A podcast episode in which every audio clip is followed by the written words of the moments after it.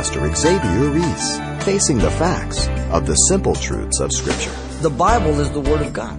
In fact, the scriptures declare over 3,800 times in the Old Testament, Thus saith the Lord, the word of the Lord came to me. The Lord said right, the Spirit of the Lord came upon me. Every person that ever reads the Bible and hears the claims of the Bible must make a decision evaluating the Bible. You cannot be straddling the fence. You have to make that decision.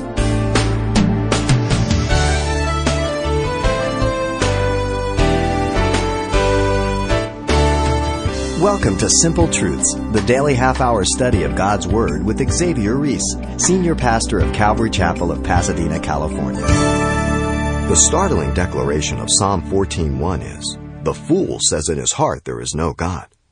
And try as they might, there has never been any archaeological find, scientific discovery, or literary contradiction to disprove any part of the Bible. But as we turn to the Old Testament book of Jeremiah, chapter 36, for ourselves today, Pastor Xavier illustrates the veracity of the simple truths of Scripture is a much easier sell than the contrary. Let's listen. Voltaire, the noted 18th century French philosopher, said that it took centuries to build up Christianity, but, quote, I'll show how just one Frenchman can destroy it within 50 years. Taking his pen, he dipped it into the ink of unbelief and he wrote against God. Twenty years after his death, the Geneva Bible Society purchased his house for printing the Bible. And it later became the Paris headquarters of the British and Foreign Bible Society. The Bible is still a bestseller. An entire six volume of Voltaire's works, one sold for 90 cents. Jeremiah has told us how many hammers God's anvil has worn out. Men have come and gone to dispute the Bible. Men today who sit in modern day cemeteries declaring themselves to be scholars who declare that this is not the Word of God. They call it neo orthodox, they call it many different things, they call it reformed theology, they call it whatever they want it, but they're still the same in the same camp as Jehoiakim one who rejects the Word of God. And they make it everything but the Word of God. This chapter of Jeremiah 36 is one of the most important in the book due to the fact that we are given the origin of the book of Jeremiah. The chapter has been called Pen and the Penknife because of the content and the destruction of the scroll. We're given details such as a scroll, ink, a pen, the selecting of a scribe, Baruch, and the dictation of Jeremiah the prophet. Both chapter 36 and 37 focus on God's word of judgment and Judah's rejection of God's word. The climax comes when Jehoiakim the king destroys the scroll of Jeremiah. All hope is gone. In chapter 36, we have God's command to Jeremiah to record his revelation. And we want to examine it in three ways. We're going to look at the revelation to Jeremiah first. Then we're going to look at the revelation to Jeremiah and the historical evidence. And we'll finish up with the purpose of the revelation to Jeremiah. And this will open up the chapter and lay it out for us. First of all, the Bible is God's revelation. We need to begin there, okay? The Bible is very clear about that. Let me give you a definition. Revelation is the acts of God whereby He makes Himself and truth known to us at special times and to special people. That's revelation. Now, in the context, we're talking about the men who He revealed to. There's no new revelation today, but to those men that wrote it. God commanded here Jeremiah, if you look at verse 1 and 2, to write down the revelation of his prophecies.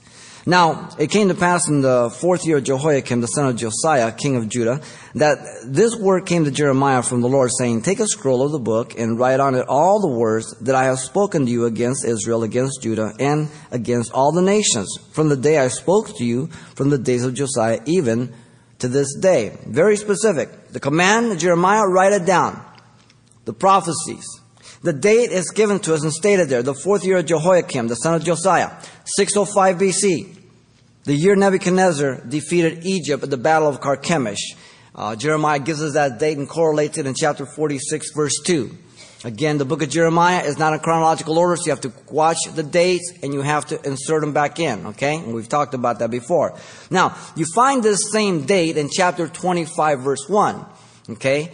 So we're going back in time Jehoiakim. We were Zedekiah, we're going back to Jehoiakim now. But notice the word came to Jeremiah from the Lord. This is the source of the word.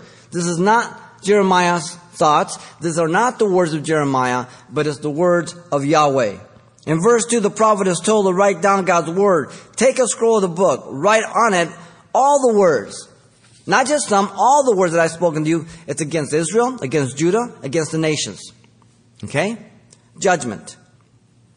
In chapter 30, verse 2, God told Jeremiah to write in a book all the words that he has spoken to him also.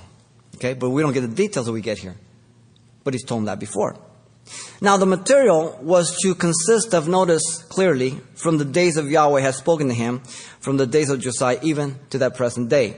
We're talking about 23 years of ministry. As you know, there is what's called general revelation from creation, conscience, and history. Romans chapter 1, verse 19 through 21, chapter 2, verse 14 and 15. Man is without excuse about a creator. From creation, there's a sun, there's a moon, there's stars, there's animals, there's you. You're created. From conscience, you know right and wrong. Now you callous that as you move along in life, but you began with a conscience of right or wrong. And from history, you know that Jesus came. You know that the evidence of God is throughout the world. So from general revelation, man is without excuse. Now, general revelation cannot save you. It cannot tell you that there's a specific savior to save you, but it gives you an awareness and information that you did not evolve. Okay? You're created. There is special revelation which God reveals himself through the prophets to save man. Uh, special revelation, you have theophanies, appearances of God in the Old Testament, the pillar of cloud, the pillar of fire, any physical manifestation to give evidence that God was present. Because God can't be seen, He's the epitome of holiness, so always veils himself in some physical manifestation. Okay? Special revelation, the worst of the prophets. Prophecy, revelation. He spoke to them. We are saved through special revelation. The ultimate special revelation is the revelation of His Son. Hebrews chapter 1, verse 1 on down to 3. God, who at different times and in divers manners spoken times past to the fathers by the prophets, has in these last days spoken to us through His dear Son. He's the epitome. He's the sum total of deity. He's the last evidence of God for man in Revelation. In fact, Psalm 14, uh, 1 says, The fool has said in his heart, No God.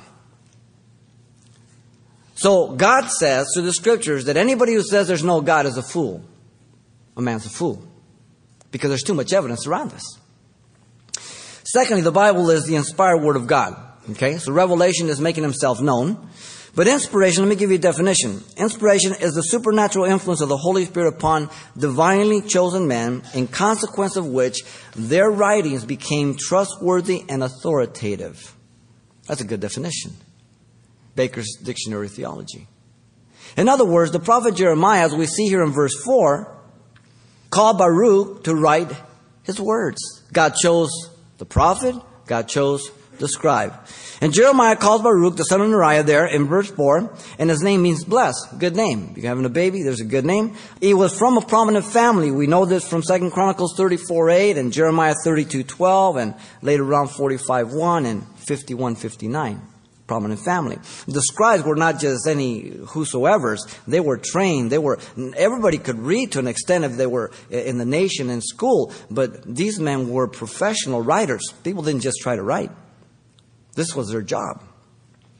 His grandfather, Maaseiah, was a ruler under Josiah, and his brother Seraiah was in the service of Zedekiah. Now, notice that Baruch wrote down in verse 4 on a scroll of the book, at the instruction of Jeremiah. So Baruch has nothing to do with this. He's just writing. It is Jeremiah who's receiving the revelation. All the words of the Lord which had been spoken were spoken to Jeremiah. He's the prophet. In fact, we get this confirmed. If you go down to verse 18, it says, When the officials, the princes there, asked Baruch how he wrote the words that, that he gave the witness of what we have just read. So Baruch in verse 18 answered and said, He proclaimed with his mouth all these words to me, literally from his mouth, and I wrote them with ink in a book. We get a third confirmation of this as you look to verse 27 and 28, and then we'll look at verse 32. Verse 27 and 28 says, After the king Jehoiakim had burned the scroll, Yahweh spoke to Jeremiah here again to write another scroll. And in verse 27, the destroying of the scroll by Jehoiakim would not nullify God's word. It's interesting. Now, after the king had burned the scroll with the words which Baruch had written at the instruction of Jeremiah, here again, instruction of Jeremiah, the word of the Lord came to Jeremiah saying, once again, verse 28, the personal accountability to Jehoiakim was attributed for destroying the scroll. God sees everything. God holds every man responsible. Take yet another scroll and write on it all the former words that were in the first scroll, which Jehoiakim the king of Judah has burned. So the first scroll was the first edition. The second scroll, scroll was the second edition. The first one was shorter. The second was longer. Okay? Look at verse 29. The pride of life had taken hold of Jehoiakim, causing him to reject God's word of judgment. And you shall say to Jehoiakim, king of Judah, Thus saith the Lord, you have burned the scroll, saying, Why have you written in it? That the king of Babylon will certainly come and destroy this land and cause men and beasts to cease from there. He didn't want to receive God's judgment. Now, people love to hear God's blessings. People love to claim God's promises. You ever see those little bread boxes? Why aren't they ever putting the curses in? Why aren't they ever putting accountability in or human responsibility? They're all blessings. Listen, you've got to take Genesis to Revelation. You cannot be a smorgasbord Christian. You can't spend all your days in the pudding. You've got to get into the meat. Look at 32. The permanence of God's word is sure. Then Jeremiah took another scroll and gave it to Baruch the scribe, the son of Neriah, who wrote on it, the, at the instruction of Jeremiah, again the specifics, all the words of the book which Jehoiakim, king of Judah, had burned on fire, and besides there were added them many similar words. So the longer version, the second edition. Okay? Now, inspiration deals with the recording of God's truth making it infallible and inerrant, not only in things pertaining to life and practice, but also history, archaeology, and science. We're not talking about man's theories. We're talking about facts. And as you do a study through the Word of God, and I'm going to give you some evidence, there is nothing that ever has contradicted the Word of God. I know many people tell you that, but they don't know what they're talking about. They're like parrots repeating the same lie that's been repeated so long that now it's treated as truth. Inspiration claims divine source and authority. Uh, you're familiar with 2 Timothy 3.16. All scripture is given by inspiration of God. Theopneustos, God breathed, literally expired from God. It's breathed out from God, communicated to the prophet, written down by the scribe. 2 Peter 1, 19 through 20 says that the men of old did not speak of their own impulse or origin, but they were carried along by the Spirit of God and God guided them. Uh, your translation may have for no private interpretation. Strike that. It's origin, impulse. They did not speak of their own impulse or origin. It was the Holy Spirit carrying them along and giving them the words as we see here in Jeremiah. Inspiration. So what you contain in your hands right now is God's inerrant, infallible word. It doesn't become the word of God like the neo-orthodox say. There's not errors and contradictions like many of the scholars say. You have God's inerrant, infallible word. It's called plenary verbal inspiration. Every word. The minute differences in manuscripts, and we'll get into that, are so minute that never changes the sense or the meaning of the text. Because we have no original manuscripts.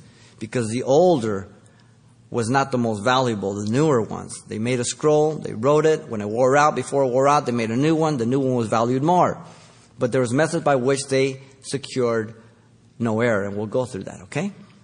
Now, the Bible is the Word of God. Look at verse 1.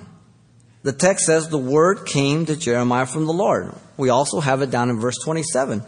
This phrase is found in the book of Jeremiah 42 times.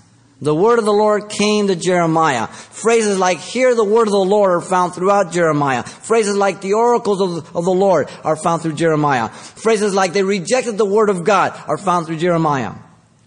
Over and over and over again. In fact, the scriptures declare over 3,800 times in the Old Testament phrases as follows. Thus saith the Lord, the word of the Lord came to me. The Lord said right, the Spirit of the Lord came upon me. I will be with your mouth and teach you what you will say. Over and over and over again. In fact, the Lord Jesus Christ believed it was the Word of God. And He's the ultimate authority. He never doubted or implied manuscript error. When the Lord said, Master, or, or, you know, whatever. And Jesus didn't say, well, what translation are you reading from? Oh, I wouldn't trust that scroll. That, that's, that's got some errors in it. Jesus spoke of Noah. He spoke of Adam and Eve. He spoke of Cain and Abel. He spoke of Sodom and Gomorrah. He spoke of Moses, Isaiah, Daniel. He referred to the scriptures as prophecy, which he fulfilled. Listen, he spoke of Jonah. now, I think he's better authority than professors in seminaries. Don't you think? Jesus accepted the Old Testament as historically and literal, including the prophecies for he declared in Matthew 5:18 listen for as surely I say to you till heaven and earth pass away one jot or one tittle which are the little markings over the Hebrew letters will by no means pass from the law till all is fulfilled, the smallest letter and the smallest stroke above the letter. Pretty heavy, isn't it? Every person that ever reads the Bible and hears the claims of the Bible must make a decision evaluating the Bible. You cannot be straddling the fence. You cannot be a mugwump. Mug on one side, wump on the other. You've got to be on one or the other. There's no middle ground. Either it is God's word or it's man's word. If I choose to receive it as God's word, the Bible, then I receive the truth about me, about God, and about sin. That will drive me to repentance. Every person has to make that decision. But he has to make that decision of the content of the Bible. Are they mere stories? Are they mere embellishments? Uh, are they accurate or are they filled with errors. You have to make that decision. If I take them as silly stories only for children, then I will mock them. And I will dismiss them as applying to me. Because after all, I'm grown up. And I'm educated. And I know best. If I embrace them as truth, then they will cause me to identify myself as a sinful man in need of a Savior. Because it's very, very clear. You see, this was the revelation of Jeremiah. Now, look, secondly, let me look at the revelation of Jeremiah and the historical evidence. Writing is known to have existed as early as 4 to 5000 BC in Egypt. Now, the critics argued many times, now we know for sure. The materials that were used were many to transmit the writings and the scrolls. There was stone. Moses, when he came into the land in Deuteronomy 27, he wrote it on the stones, he says there. Clay, Ezekiel 4.1, he writes on, on, on clay tablets. Um, there's been huge libraries discovered out of Assyria with those. There was wood. The Greeks used wood for many, many centuries. Leather was known to be used for thousands of years. Animal skins, they used, used them, used them for the scriptures. Uh, we have many evidence of that. Uh, papyrus. Papyrus was that universal material that was used from the Nile River uh, of the reeds, and that you embed them like like like weaving, and then you smash them together, and it makes it. And it's believed that possibly the scroll of Jeremiah was papyrus because the king tossed it in the fire and burned it. Now, if it was wood, uh, well, well, wood he, he didn't use it because it doesn't say that. But if it was stone or clay, it wouldn't be consumed completely. If it was vellum or, or uh, leather, it would have smoked a lot and it would have stunk up the whole room. So most likely it was papyrus, from what we can deduct from here. And again, vellum parchments with animal skins were used also. So we have all these materials that we find archaeologically, how things were transmitted, not only the scriptures, but documents and everything else. The material, the meticulous care of the transmission of the scriptures, the Bible, is amazing. Let me just give you some of these. It's overwhelming. They would count the words and the letters of each book. Okay? Think about that, alright? They calculate the middle verse and the word and the letter of the book. So the middle of all those things, the book. The middle verse of the Pentateuch is Leviticus 8 7. The middle verse of the Bible is Jeremiah 6 7 in the Hebrew text. They mark the verse with the letters of the alphabet, acrostic, okay? The synagogue rolls had to be written in skins of clean animals. They had to be fastened together with strings taken from clean animals also.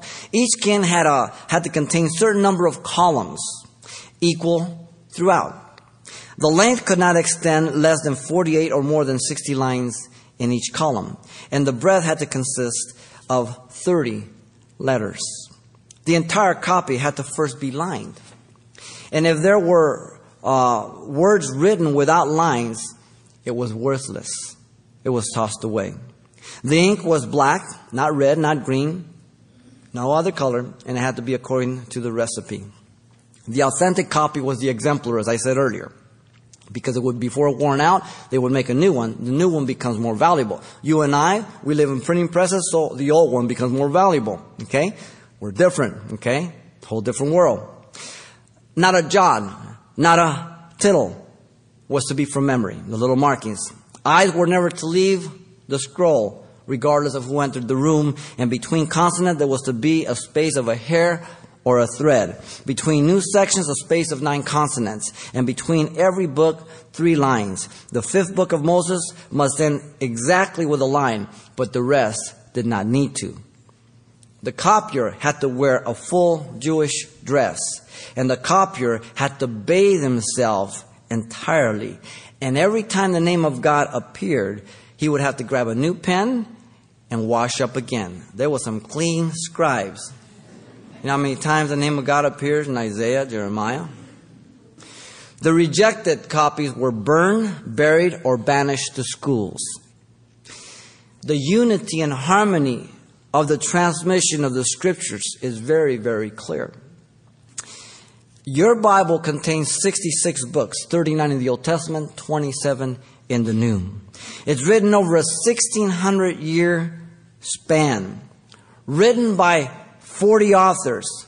And yet there's a red thread running from Genesis to Revelation about that Jesus Christ the Messiah, beginning with Genesis 3.15, the seed of the woman, going to Isaiah 7.14, a virgin shall bear a son, Isaiah 53, very depicting, Psalm 22, the crucifixion, and many, many others, ending up with John 1.29, behold the Lamb of God, which takes away the sins of the world. A red thread. How these guys all know this? The persecution and indestructibility of the scriptures is very, very evident in history also. In 303 AD, Diocletian gave a command to destroy Christianity in the Bible, and he made a medal, thinking he had succeeded. And on the medal it described this, quote, The Christian religion is destroyed, the worship of the gods is restored. 25 years later, Constantine had Eusebius prepare 50 copies of the scriptures at the government's expense. Tyndale was strangled and burned in ashes at the stake with his last breath, he prayed, Lord, open the King of England's eyes. The Inquisition by the Catholic Church was horrible. It took the Bible from the people. The Bible's still around. Pastor Xavier Reese, closing today with the indisputable historical evidence for the simple truths of Scripture. But if you've missed any part of this message, we've made it available to hear again anytime online. Just look for today's date when you click on the radio listings link at our website, calvarychapelpasadena.com. And of course, there's much more to this study to come right here next time as well. But if your schedule permits you to tune in, as always, you can pick up a personal copy of this message. And the title you want to ask for is simply, God's Word is Indestructible. It's available on CD for only $4. Now, once again, you'll be asking for the title, God's Word is Indestructible or simply mention today's date. You can request your copy by writing Simple Truths, 2200 East Colorado Boulevard, Pasadena, California, 91107. Or to make your request by phone, call 800 926 1485. Again, that's 800 926 1485. Or the address once again is Simple Truths, 2200 East Colorado Boulevard, Pasadena, California 91107. And thanks for mentioning the call letters of this station when you get in touch. This helps us track the effectiveness of this ministry in your area. Fashions change with the seasons, technology seemingly by the day, and the stock market by the minute. Next time, Pastor Xavier Reese marvels at the simple truths of the Word of God, the same yesterday, today, and forever. Hope you'll be back.